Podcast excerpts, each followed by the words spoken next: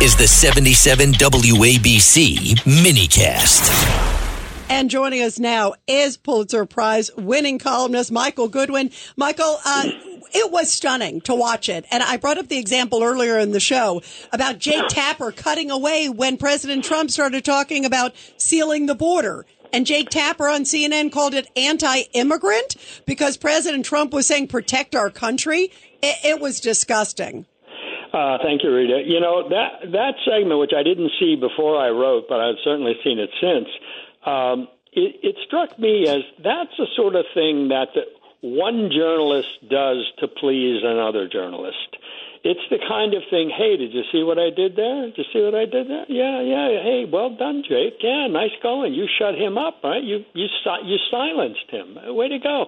I mean, it has that feeling of like a clubhouse. You know, uh, uh, done one journalist uh, showing off for other journalists. Now, I don't know if that's his motive, but I'm sure it played well within CNN. And if he went out for a drink afterwards, I'm sure uh, everybody would have said, "Hey, well done there, Jake. That was nervy of you. That's a good way to shut him up." I mean, because I think that's how they feel about Donald Trump. You know, we have to shut him up. We can't give him airtime.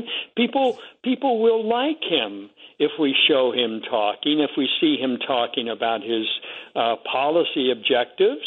Uh, we can't have that. We have to shut him up. He's not worthy. But I you mean, know what? You know what's disgusting? They think about him. They portrayed themselves as journalists. Don't don't sit there and say I'm a journalist, and then you're not going to give fair time to everybody. Let the voters decide, Michael. Don't try to rig it. And I'm speaking of some of these folks that clearly, oh, you don't want to hear him. Michael, it's it's Richard Weinberg. You just had this great column, which I think really summarizes let, the problem. Let her answer her, his, yeah, her yeah, question. yeah, I'm yeah, yeah. Let on. Michael answer. Let Michael answer her question. yeah, Judge. Michael, come on. Please. Look, I agree with you. I mean, I think that is is what Donald Trump is Trump is up against, and what, frankly, Trump supporters are up against. This sense that you are you are supporting an evil man, and no matter what Joe Biden does, he's not as bad as Donald Trump. So it's a it's it's a very strange way to approach an election, as though we're electing a pope instead of a president. Uh, I want somebody, as I think most Americans do, who's going to get the big things done, who's going to get the big things right. Uh, but the media is playing this game, and they they their fear is that every minute of airtime, when Donald Trump is allowed to speak, then that is bad for their side. So they speak for him. They they translate him uh, rather than letting him say it his own way. Yeah, it is crazy. Judge Weinberg, uh, what was your point? Michael, you had this great column in which you point out the contempt that a lot of these elite journalists and media types have for the average voter and for their values. Would you explain that, please? Well, look, I I think that it goes back to 2016, of course, Richard, with uh, the New York Times after the election saying that uh, writing a note, the editor and the publisher wrote a note to subscribers, which was, of course, then made public, in which they said, uh, "We apologize for not seeing this coming." Now, I'm told that there were tears, and they, they had planned a party in the newsroom of the New York Times for Hillary Clinton's election. Uh, there were tears in the newsroom when Donald Trump was elected. And I think the Times felt that somehow it had missed this. It didn't really give Trump a chance. It figured it was in the bag. And so the apology was that we did not alert our readers. We did not, our readers did not have the benefit of seeing this coming. Now, that was an interesting choice, and I think you can read it both ways, and maybe it was intended both ways. But I think that what's fast forward to now, and they are determined not to let it happen again. So this time they see the Trump voters but they hate them. And that's what comes across now.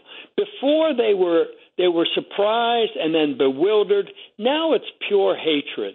They think Donald Trump is the sum of all evil, and anybody who supports him either has a screw loose or is evil also.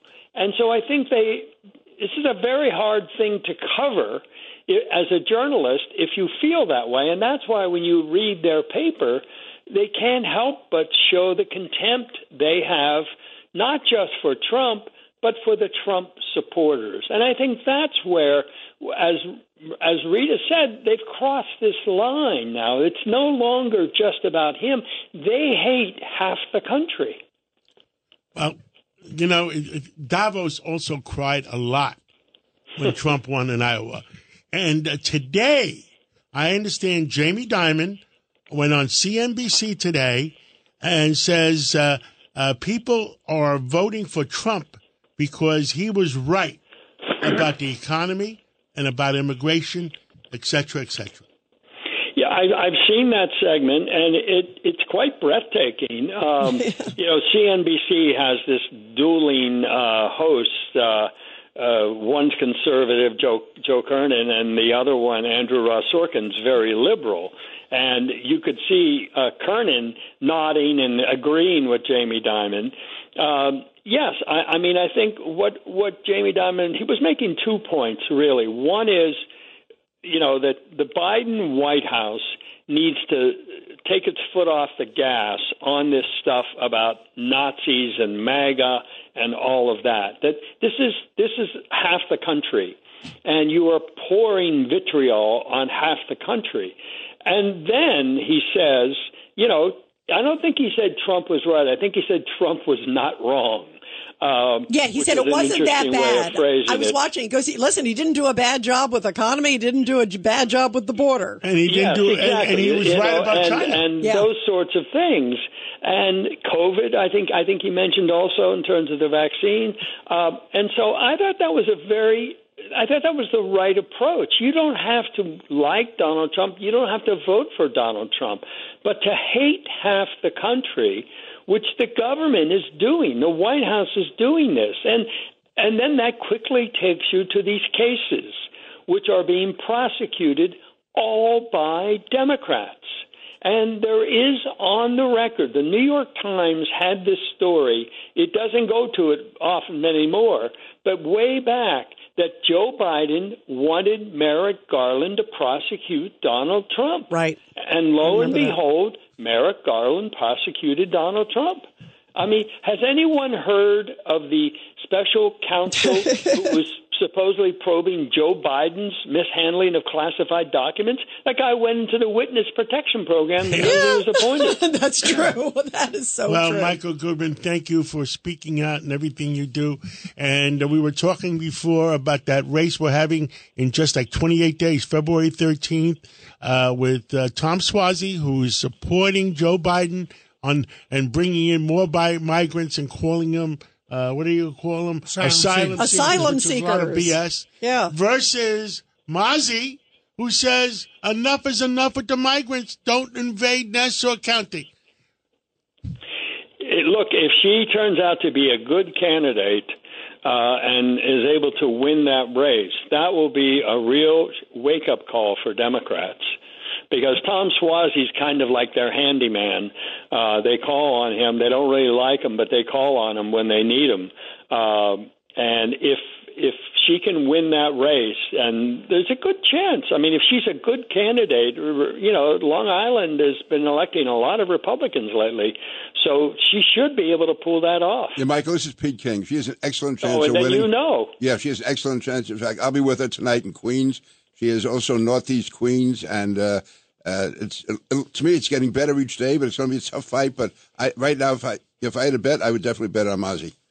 Oh, that's that's we- that's important. Dr. Siegel is waiting for us. Thank you, Thank uh, you, Michael, Michael. Goodwin. Thank you. My pleasure. And- Thank you all.